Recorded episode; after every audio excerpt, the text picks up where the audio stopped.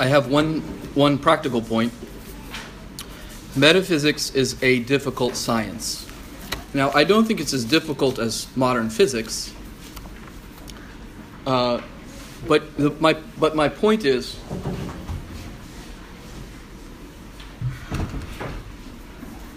you do spend your life studying it. If you become a metaphysician, you spend your life at it. It's a lot of work, and um, on the one hand, what I like about Aquinas is he's very realistic. It's very, it's an engagement with reality. I think, I think it's realistic. On the other hand, uh, reality is hard to understand. You know, so you, it's not, it's not. We don't. Dom- the mind never dominates being. The mind is invited to understand being. Being is an invitation to intelligibility, yeah, but not domination. So, it's not. You know, in mathematics, in, uh, you can especially dominate the, the subject matter. Quantity is what we understand best and master. In metaphysics, there's always a kind of contemplation. You're always in a world that's bigger than what you can grasp, but you make progress. Okay. Second part, analogical knowledge of being, transcendentals as analogical notions for being. The metaphysical sub- study of substances and categories allows us to do two things. First, it allows us to talk about the distinctiveness of diverse beings, why this being here is a distinct being of a given kind that is not that being there. It is, a dis- it is distinct in its being and nature due to the principle of the substantial form which informs the matter. John is not Andrew because John is this substance and Andrew is that substance. Okay. Second, this metaphysics allows us to identify the distinct genre of being that are irreducible to one another. It is helpful to distinguish individual substances from their common natures, quantities from qualities, sorry, that should be qualities from quantities, relations from habits, time from place or position, actions from passions. These are real distinctions in the world. I mean, they correspond, these distinctions correspond to real ontological distinctions in the world. What the metaphysics of substance taken alone does not allow us to do, however, is first to speak about being as something common to all substances, that is to say, as something that is not reducible to any particular class of substance, like kangaroos or panda bears. All that exist are panda bears. No. Being is common to everything. Nor does it allow us to discuss adequately the fact that being transcends the various categories of being. So to take the first issue, we can say that there are all kinds of diverse beings in the world around us, different be- kinds of substances with various properties. Stars, stones, plants, trees, panda bears, human beings. But at the same time, all of them have being. And this is something common to them all. There is a mysterious unity of existence undergirding the multiplicity of beings. And to take the second issue, we can say that there are diverse categorical modes of being that are generically diverse. Consider the famous Chinese panda bear. Qualities like being black and white are not the same kind of ontological being as quantities like being one point three meters tall or actions like eating bamboo. These qualities and quantities and actions all exist or have real existence, so being is something common to them all. Such categorical modes of being can also be good, as in the case of a good height, quantity. Bill Carroll has a good height, two meters tall, quantity, or good or good health, which is a quality of the body. Okay, good height is analogous to good health. Analogous here means both like and unlike, similar and dissimilar. A good quantity of food is analogous to a good quality of human character. It's a good quantity of food. He is a good person. Such modes of goodness are clearly very different, but there is something in common. Goodness suggests perfection, a perfect amount of food, a perfection of character. Modes of goodness can differ not only across various categorical modes, but also within a given mode, such as that of quality or nature. The quality of good piano playing is very different from the quality of good moral character. There are good actions of people, and there are good actions of plants or horses. Goodness, like being, then, transcends any one categorical mode of being and is common to all, and to all modal realizations. All qualities have some goodness or some being. All quantity has some being or some unity. So what is being, and what is goodness? Clearly, being and goodness are concepts that are not reducible to any one kind of being, as if we were to say, only human natures exist, or only plant natures are good. Existence and goodness are in some way analogical notions. We ascribe them to everything that exists. This way of thinking opens us up to the study of the transcendentals, a key topic of medieval Western metaphysics, on which Aquinas wrote extensively. Everyone in the Middle Ages writes about the transcendentals. Major medieval topic. The transcendentals are features of being common to all individual substances and common to all the categorical modes of being. They transcend any one genus of being and therefore have to be denoted analogically. What are we talking about here? Being, unity, truth, goodness, and arguably beauty as well. Aquinas, I think, thinks beauty is a transcendental. I will argue beauty is a transcendental. Everything is beautiful. In some way, everything is beautiful. In some way, everything is good. In some way, everything is unified. In some way, everything is true. In some way, everything exists. Let us consider each of these briefly. Now, these are massive topics. I'm going very briefly. Just postcards, small conceptual touchstones. Being or existence. Everything we encounter is in some way real, ontologically. And by that we mean it really exists. Do unicorns really exist? No. Do panda bears really exist? Yes, they do. Is Rebecca really a good person of trustworthy moral character? Yes, she is. Is Andrew really courageous? Experience suggests he is typically pretty brave. We are talking about what is actually the case in reality. What has being or does not have being? Huh? Everything exists. Everything that that we can ascribe substantial form or categorical properties to exists. Mm-hmm. Is he really American? Yes, it's real. Is she really Chinese? Yes, she is. Is this person really in Wuhan? Yes, they are. Is it really the morning in Wuhan? Yes, it is. Huh? Existence. Second, unity. Everything that exists insofar as it exists, sorry, everything that exists insofar as it exists in some way has unity to it. Now this is a very flexible analogical notion. I am having one thought right now. There is a single panda bear in the zoo.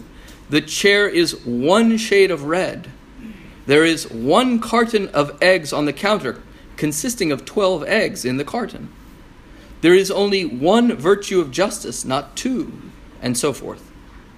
The unity of a plant is different from the unity of a lake or the unity of a human being.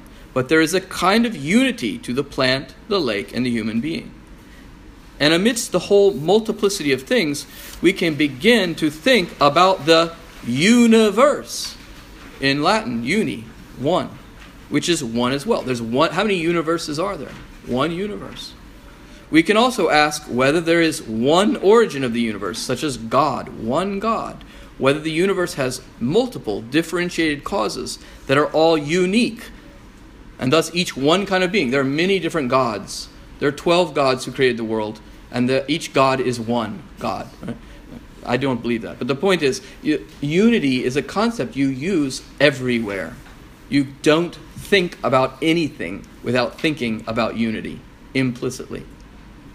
One shade of red, one cup of tea, one human action, one thought, one piano song on the piano, et cetera. One universe. Third, truth. The concept of truth denotes the intelligibility present in things insofar as they are capable of being known and informing the intellect. Everything that exists, insofar as it exists, is in some way intelligible. It contains truth that we come to know, because this truth has its foundation in the structure of reality, Truth is a transcendental that enters into everything. Everything is somehow intelligible and can be understood progressively. Do we know all the truth there is, too, about the depths of the Pacific Ocean? No. But there's truth down there still to be discovered. We need a better submarine. We can spend more time at the bottom of the Pacific Ocean and find out the truth of what is down there. When we ask about the question of what really exists, we are asking the question about what is really true. When we ask the question about what is really true, we are asking the question about what really exists. What is true is coexistent, is coextensive with existence. Fourth, goodness. Goodness is the term that denotes the tendencies towards perfection, tendencies towards perfection present in things. Everything that exists tends towards a given kind of activity or behavior that is predictable in accord with its nature, and by which it is perfected in a given way. Good phosphorus produces radiation. A good, healthy plant puts down roots, sprouts flowers, and produces seeds. A good author writes beautiful and inf- or informative books. A morally good person performs virtuous actions and cares about other people in just and friendly ways. Goodness, therefore, enters into everything insofar as it has being, but at different levels according to a kind of hierarchy. The, the goodness of inorganic natural realities is different and in a way less perfect than the goodness of plants, which can reproduce themselves. Minerals cannot reproduce themselves. I'm taking it as a perfection. Living reproduction is a perfection of the plant. Plants have goodness that is less perfect than that of animals who have sense knowledge. We delight in playing with the little dog because the little dog has sense knowledge. He plays with us. There's a goodness in it. And animals have a goodness that is less perfect than that of human beings who can understand the truth and love others through free decisions. There are degrees of goodness inscribed in the universe, according to this understanding of Aquinas, due to the diversity of natural kinds and the degrees of perfection present in natural realities. Aquinas also says that everything that exists and is good is in some way beautiful. Aquinas defines beauty as the splendor or clarity of the form, the claritas in Latin. What does this phrase mean? It means that beauty is the attraction of a given reality, that is the attraction a given reality exerts upon us due to its intelligible order, integrity, and proportionality. These are the, the two major concepts for beauty for Aquinas, integritas and proportionalitas. Consider the example of a beautiful tree. The tree is beautiful because its diverse parts, the branches, the leaves, the flowers, all exist within a larger order and are integrated into that order. If you remove one of the branches artificially, you cut it off to put up a power line, the tree loses part of its integrity and looks less beautiful. If a soldier suffers a wound in war and loses his arm, it des- destroys the integrity of the body, and it's ugly. It's ugly. If the tree branches spread out in proportionate ways, in relation to one, one another, with flowers that blossom in colors that are proportionately spaced in relation to one another, then the integral form becomes splendid. Now, interestingly, proportionality is qualitative and quantitative. So think about the trees, like the branches of the tree, okay? They're proportioned qual, qual, quantitatively, and then the, the, the flowers are quantitatively arranged, but then there's qualities, like the, the, the cherry blossom has pink blossoms and a gray uh, background, so proportionate color of pink and gray. So you have this quantitative proportionality and you have the qualitative proportionality. It's splendid. It's beautiful. Okay. Uh, it, okay, so let's see, hold on. If the tree has branches spread out in a proportionate way in relation to another with flowers that blossom in colors that are proportionally spaced to one another, then its integral form becomes splendid. It attracts our attention uh, or our intellectual desire to gaze upon it. So, so too, beauty can be spiritual, as when we say that this person possesses a beautiful mind or a beautiful humility. This means that there is an integrity and proportionate wholeness to the intelligence or to the humility of this person. Again, there is a hierarchy of beauty in things, just like there is a hierarchy of goodness. Inorganic realities can all be said to be beautiful in various ways due to the order of their various perfections. Plants are beautiful in ways that differ from non-living things, and according to various degrees. Beautiful trees, beautiful flowers. There is beauty in the diverse animals that is distinct from that of non-sentient creatures, and there is beauty in human beings, especially due to their moral qualities, their reasoning, and their artistic abilities. Rightly understood, then, Aquinas says that all that exists, all substances with their diverse natural kinds, are in some way existent. They are in some way unified. They are in some way truth-bearers or full of intelligibility. They are all subject to outcomes of perfection and therefore can be good in various ways. They are all in some way beautiful. Likewise, we can speak about the absence of transcendental features of reality, their privations. The universe is a complex world of diverse beings, but there's also the cessation of being, non-being. Things can come into existence and go out of existence. There is ontological unity among things, but there's also multiplicity and real separation between beings. Division. There is ontological goodness in things, but also ontological evil, because evil is a privation of goodness, as when things fall away from their perfection or fail to achieve it. There is beauty in the world, but also ugliness, as when a reality lacks some kind of integrity or right proportion. You could say that politician lacks an integrity of moral character. That politician has a certain moral ugliness. As concerns truth, we cannot say that there is a falsehood in the world itself. There's not, the world is not false. Rather, there is intelligibility and non-intelligibility. Some things... Um, some, some things are inherently more intelligible than others, not simply from our perspective, but in themselves, as when we say that prime matter is less intelligible than form, or that the human being is inherently more metaphysical intelligible than inorganic reality, even if the natural scientist treats them as equivalents rightly within the constraints of his own discipline. What really exists in the world around us contains no falsehood, but is only the source of true knowledge. But falsehood can arise in our minds, as when we fail to understand reality as it truly is. Falsehood is real, then, only in intellectual creatures, and falsehood occurs in our minds when our thinking fails to correspond rightly to reality. So if I say, Descartes got a view of substance that's false, that's either true or not true. He's true, it's truly a falsehood, or it's not truly a falsehood. Yeah? And if I say Aquinas, what Aquinas says about substance is true, that's either true or false. Falsehood is in the mind. It truly is in the mind. Falsehood is truly in the mind. Okay. Being in actuality and being in potentiality. Having discussed substance and accidents and the transcendental properties of being, we can now consider another major topic in Aquinas' metaphysics, the distinction he draws between being in actuality and being in potentiality. Now, this distinction is not so mysterious, because it is something we encounter in the world all the time.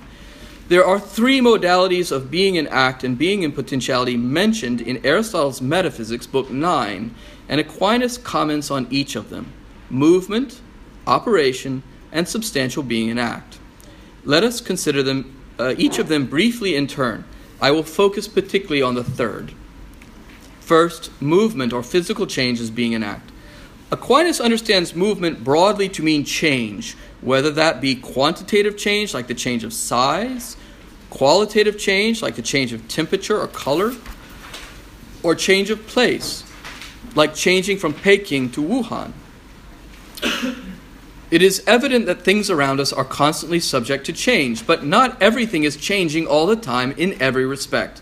Instead, the physical world is a place where things are actually changing in some respects, but are also subject to potential change in other respects. If we ask, does change exist? The answer is yes, but with a caveat.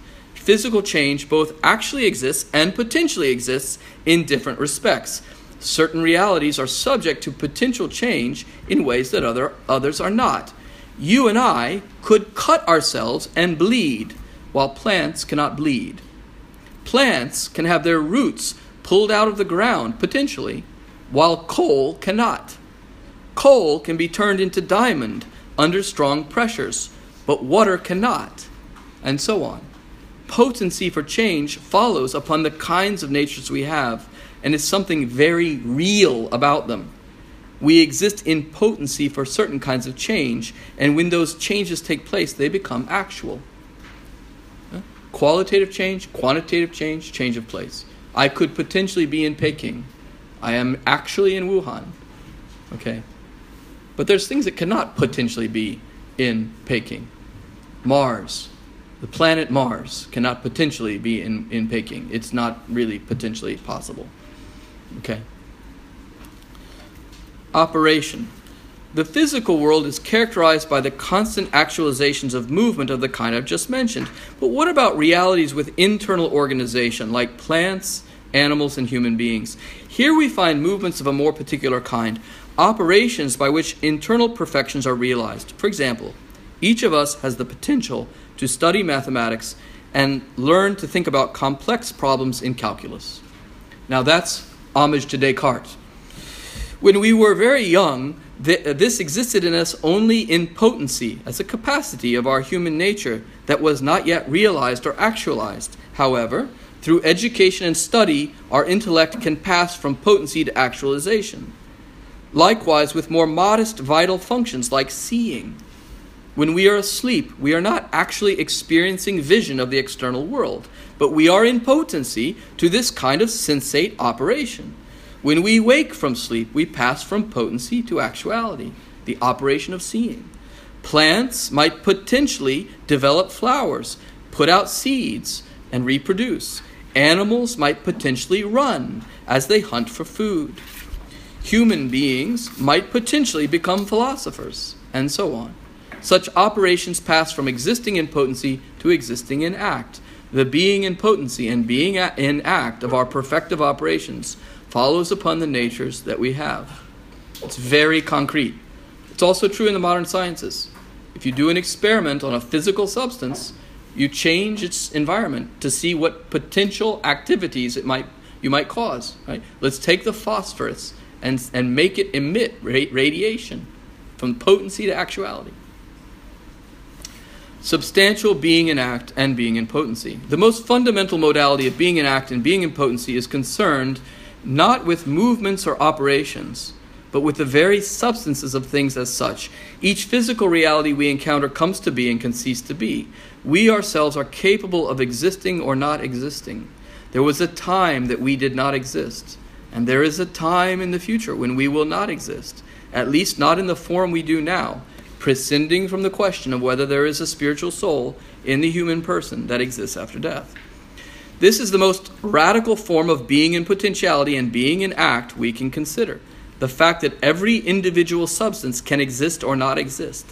In fact, everything we spoke about above regarding substances and their accidental properties can be re-examined in light of this more fundamental distinction of being in potentiality and being in actuality.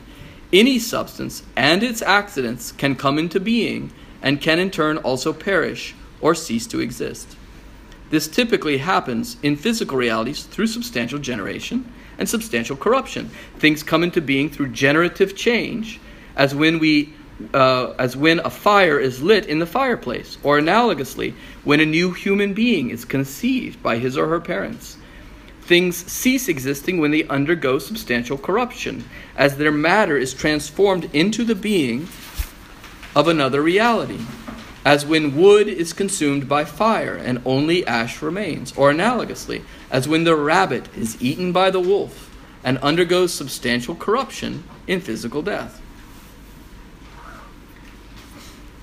Essence and existence. Essentia in Latin, essentia and esse. It is the consideration of this last modality of being in act and being potentiality subst substantial being in act and substantial being in potentiality, that allows Aquinas to develop his famous distinction between essence and existence. Here we pass to a very vertical way of thinking, in which we consider the question of why there are things that exist at all.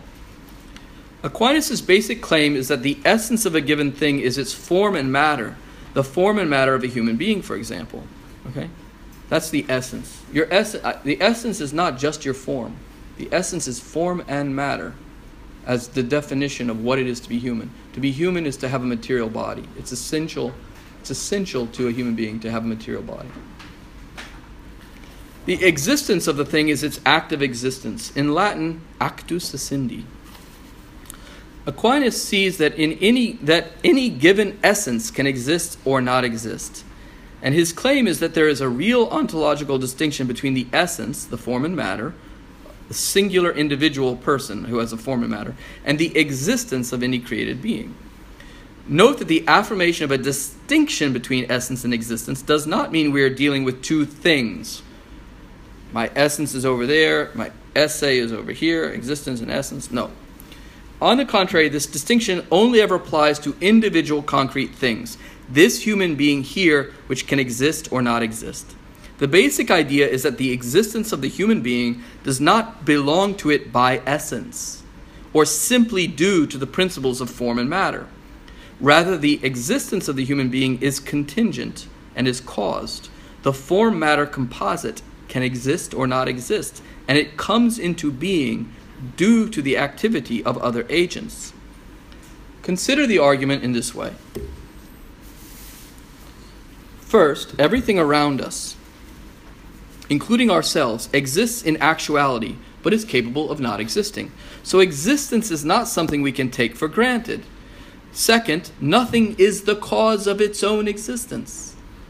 We come to be through the causal activity of other realities. Consequently, what each of us is essentially, a human being, for example, does not account ultimately for why each of us exists. Not ultimately, not totally. Existence or being in act is something we have by receiving it, not something we have simply always and forever by virtue of the kind of thing we are. But what is true for you or I is true for everything we experience, animals, plants, physical objects. Nothing exists forever and always, simply due to its very nature. Instead, we might say that everything that is has being or exists in act, but is in its essence, that is in what it is, something that receives being, that can be or not be. It's very realistic.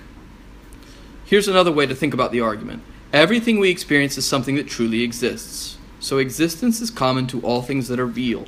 What is existence then? Clearly, it is not something limited to just one kind of being, as if we were to say that only tigers exist, and therefore existence is identical with tigers, or identical with automobiles, or stars, or human beings. Being is a transcendental. It is not something limited to a particular genus of being at all. This means that the existence that is common to all things cannot be identified with a particular kind of substance, or a quality, or a quantity, or a relation, or an action, and so forth. All these features of reality exist, and we should not say that only quantities exist or only qualities exist. But this means that existence is not identical with the essence of any given thing or its accidental properties. Because if it were, then anything that were not that essence or those accidents would have to be denied existence. If existence was identical with being human, or instead with quantity, then anything that was not human would not exist, or anything that was not a quantity would not exist. But this is nonsense. So, since existence is present in all that is real, including all kinds of substances and all kinds of accidents, this means that existence is not identical with any particular essential determination. Existence is distinct from essence. Just to repeat, we are not saying here We are not saying that existence is something outside of ordinary realities we see, or that existence is a thing separate from the particular realities around us. We are saying the contrary, in a sense. in each individual thing, having a given essence, this tree here, this human being there, uh, the actual existence of the thing is the most intimate, interior aspect of the reality, its being in actuality. This tree here or that person there really exists, actually. And this real existence in the thing itself is a principle distinct from its essence, by which the essence of that reality has actual existence. Why is this important? What this way of thinking allows us to do is speak in a realistic way about the problem of the one and the many in the order of being. In our world, there are many things that truly exist and that are truly distinct from one another. So we encounter a great multiplicity of beings all around us. At the same time, all that is real, everything around us, truly exists. So there's something common to all things. They all have being. But at the same time, existence is not merely a thing, like a form-matter composite, a human being, a plant. To think this would be idealist, as we find in Plato's theory of forms, where being and the good are something distinct from our physical world. Being is not a separate form distinct from the world, nor should we think that the existence found in all things is really one, as Parmenides mistakenly believed. The multiplicity of things is real. Against Plato and Parmenides, we must say that there is a multiplicity of beings in the world, but that they are all, that they, they, but that they all really do have something in common, something that both unites and separates them. They all have existence, by virtue of which they all have something in common, and by virtue of which they are all truly distinct. Your existence is not my existence. If I go out of existence, you still exist. But the existence in us, the being, is something in common. So, existence is something, first, found in all things. Second, not something identical with any one essence or with one essential kind of thing. And third, something that makes each thing truly distinct from the others, but also related to all the others. Aquinas' philosophy of the real distinction of existence and essence in things allows us to account for these three features of the world in a realistic way. Everything has existence, but nothing is merely identical with being as such. Instead, being is contracted or limited by the particular nature that exists. The being of a bird is finite and limited. It is not identical with all that exists. Nor is the being of a tree or a man. The active existence we find in each individual thing makes it like all other existing things, but makes it distinct from all other existing things. Another way to say this is to say that all things that we encounter participate in existence, participate in existence, but none of them is identical with existence as such, nor are any of them the ultimate cause of their own existence. Instead, they receive their existence and are truly real, but do not exist by ontolog- absolute ontological necessity. There are limited instantiations of being and are not, uh, sorry, all the realities around us. They are limited instantiations of being and are not synonymous with the plenitude of being. So now we turn in the last part of the lecture to arguments for a transcendent first cause, God. At this stage, we can consider Aquinas' arguments that the physical world of beings is, ul- is only ultimately intelligible if there is something beyond the world of material beings, a transcendent immaterial reality that gives existence to all other realities that exist. Of course, here we are speaking about Aquinas' philosophical arguments for the existence of God. As we will see eventually, Aquinas thinks that monotheism has a kind of ultimate explanatory value for understanding the nature of the cosmos and the human person. At this stage, however, we will consider briefly a few of the arguments for the existence of God, which develop organically from the metaphysical principles we have considered thus far. Now, we should begin by making clear two larger methodological points. These are super important, super important. The first is textual.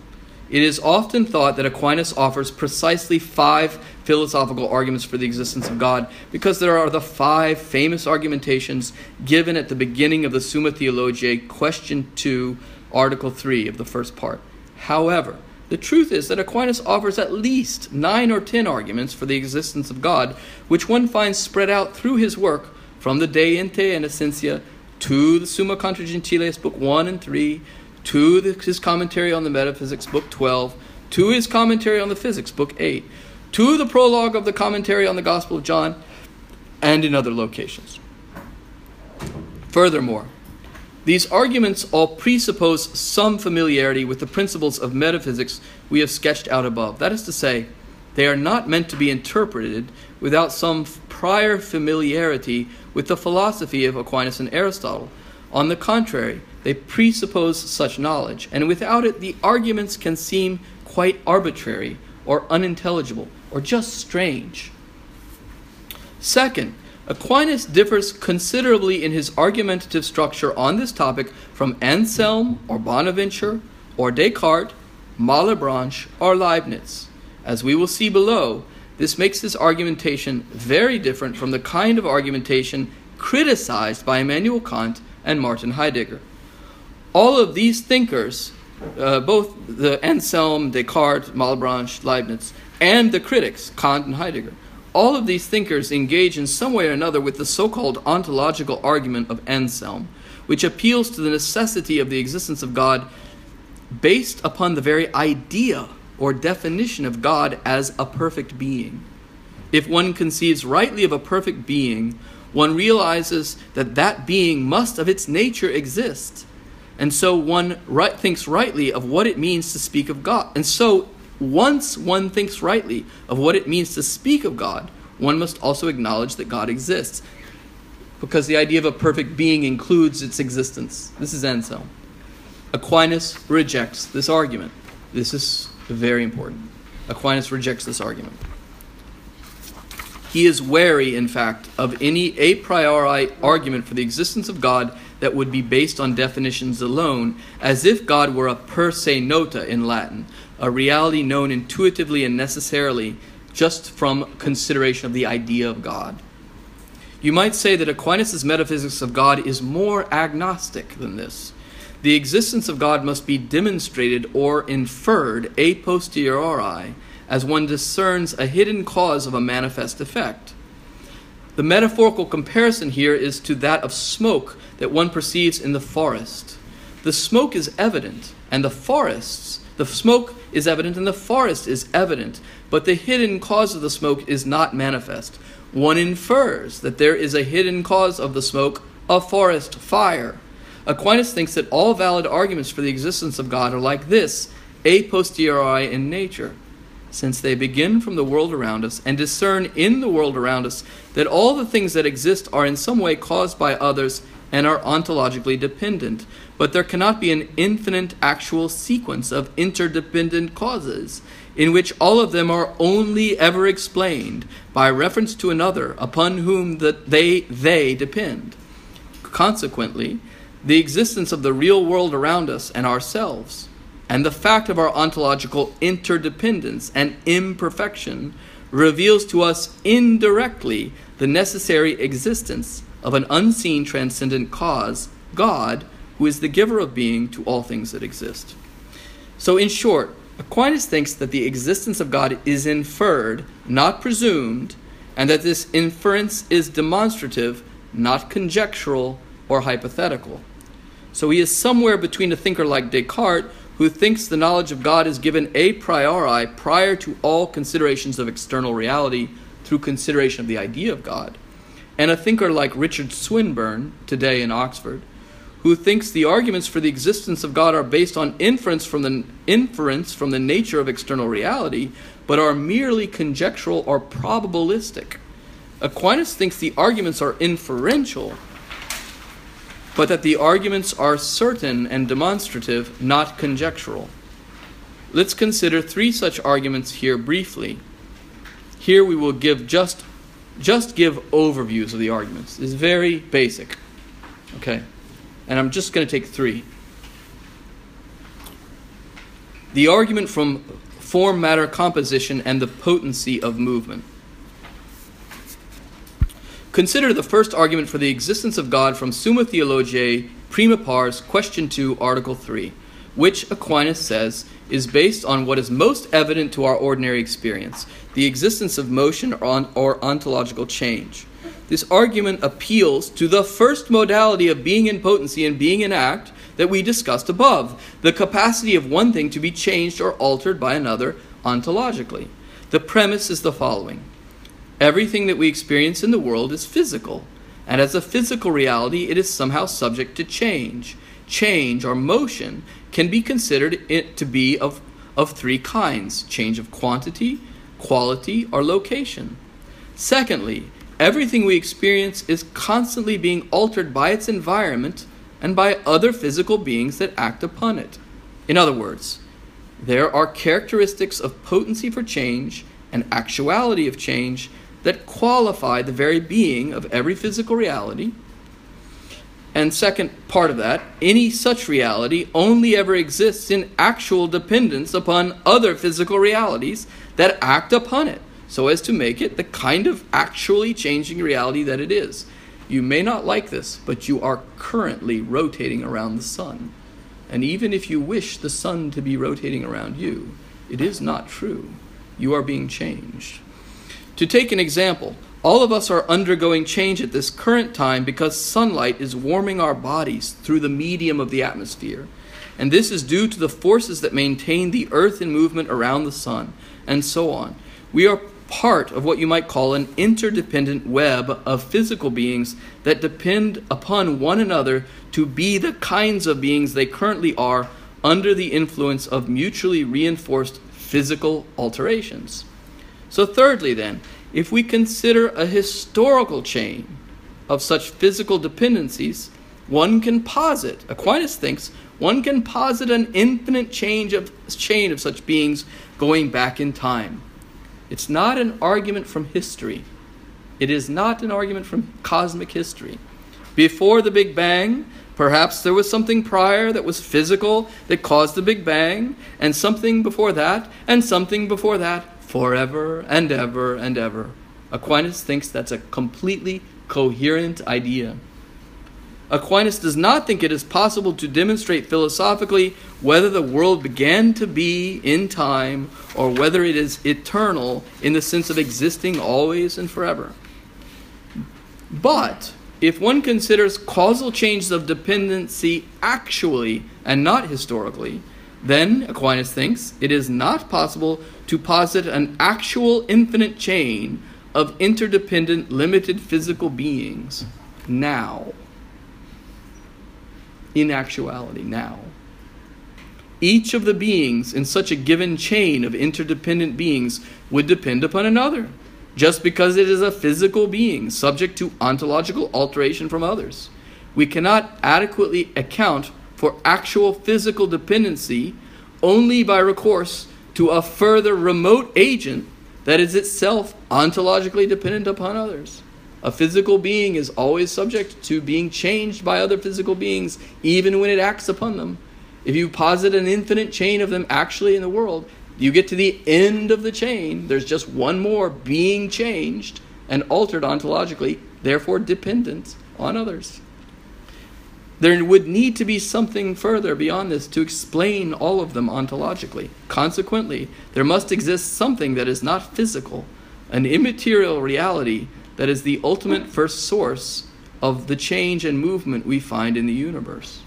And this is what the religious traditions call God. Aristotle calls it the unchanged changer, or the unmoved mover. Now note right away, there are various questions we could pose about this argument. Does the argument still work in light of modern physics? Does the argument work in light of what we know about inertia? Even if the argument can be made to work, does it really allow us to conclude to the existence of God as creator of all that exists, or even to the existence of only one God? Or does it merely seek to demonstrate the existence of something immaterial? Modern Thomist philosophers typically engage with all these questions, which I cannot treat here due to limited time, but I will only say the following in passing. As long as we concede something like the Thomistic concept of substances, even at the micro level, if one were to posit, for example, that the only true substances are atoms, then I think the argument can be defended within the context of the modern scientific age. The existence of inertia is not a fundamental problem for the argument, though it raises special considerations. Yes, the argument does conclude only to the existence of immaterial reality and does not tell us very much, if anything, about the immaterial reality in question, including whether that reality is one or several. That is why this form of argumentation is, for Aquinas, only a very embryonic beginning for thinking metaphysically about God. It needs to be complemented by a number of other later considerations. Second, the argument from existence, essence, composition. A second argument is found in the De Ente et Essentia, on being and essence in English, which Aquinas wrote when he was twenty-five years old. It is based on the real distinction of existence and essence that we spoke about above, and therefore appeals implicitly to the third modality of being in actuality and being in potentiality that was discussed, that pertaining to substances. They can come into being and they can cease to exist. And here is an extensive paragraph. Now, whatever belongs to a thing is either caused by the principles of its nature, as the ability to laugh in a man, or comes to it from some extrinsic principle, as light in the air from the influence of the sun. But it cannot be that the existence of a thing is caused by the form or quiddity of that thing. Quiddity means essence. Quidditas, essence. I say caused as by an efficient cause, because then something would be its own cause and would bring itself into existence, which is impossible. Nothing we experience is the cause of its own existence. It is therefore necessary that every such thing, the existence of which is other than its nature, have its existence from some other thing. And because everything which exists by virtue of another is led back, as to its first cause, to that which exists by virtue of itself, it is necessary that there be some thing which is the cause of the existence of all things, because it is existence alone. Otherwise, there would be an infinite regress among causes, since everything which is not existence alone has a cause of its existence, as has been said. It is clear, therefore, every such thing it is clear for that every such thing, every such thing has existence from the first being, which is existence alone, or is its own existence. And this is the first cause, which is God. Now, the argument here actually is simple, direct, and vertical. Nothing we experience in the world is the efficient cause of its own existence. Nothing exists by necessity, nor is any reality we experience identical with all that exists, with all being. We may say that each thing receives its existence from another finite dependent thing, but we cannot plausibly posit an infinite series of such radically dependent causes, because even if we do, the causes in question must themselves be explained by appeal to further causes. I depend upon the sun for my existence, as it heats the earth. But the sun does not cause its own existence, nor does anything else that can be or not be. And indeed, the sun at some point did not exist, and at some point in the future will not exist. Consequently, one must posit the existence of a transcendent giver of being, who gives existence to all that is, the creator of all things. This argument for the existence of God is much more radical than the first, and leads to a much more acute claim about monotheism.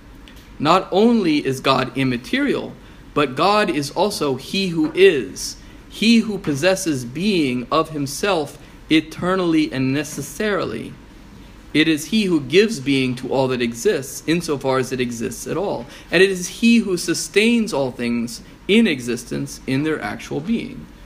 God exists by necessity. God gives being to all things. God sustains all things in being.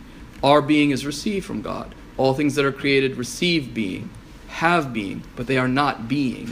They are not just equivalent to all that exists. Okay, The final argument is from the tendency towards perfection and teleology. A final argument can be considered based upon the second modality of being in actuality and being in potentiality discussed above, that which is concerned with operation, operations that tend toward perfections. We have noted that there are all kinds of natural potencies in physical non-living things and in living things. White phosphorus has the capacity to emit radiation. Plants have the capacity to put down roots and put out leaves and flowers. Animals have the capacity to have offspring and nurture their young. Human beings have the capacity to seek the truth and make deliberative decisions to pursue happiness, or to love and care for other human beings. There are discernible ontological tendencies in the world around us, then, and these tendencies inscribed in things give them diverse notes of perfection or of ontological fulfillment. The plant becomes more perfectly, more perfect ontologically when it puts out flowers and seeds, while the human being becomes more perfect ontologically when it finds the truth, or when it becomes happy and virtuous. So the world is characterized by modes of being toward actuality, of being towards operative perfection. I am referring here to teleological orientation in things, of course. Now here's the key thing. None of us is the author of this tendency of being inscribed in things, and yet it is real, orderly, and intelligible. The ordered world of operative perfections that exists in reality is diverse and pre-exists each of us. You and I did not make the plants or the minerals, nor did they make us. Indeed, we are all part of this ordered world together. Furthermore, as we have seen, matter alone, matter alone cannot account for such order, since matter depends upon form for its inherent determination. Once you understand that, you have a purification of materialism. The material principle cannot provide adequate explanation for orient inclination towards perfection in things. You will not be able to explain it that way. Accidental encounters between material forms cannot account for the order, because accidental chance events are real, but they always only happen to realities that themselves imply some degree of formal determination. That is to say, chance events only exist within a larger system of order. There's no pure raw chance all the way down. Chance occurs within an order. I am going to the store. You are going to the store.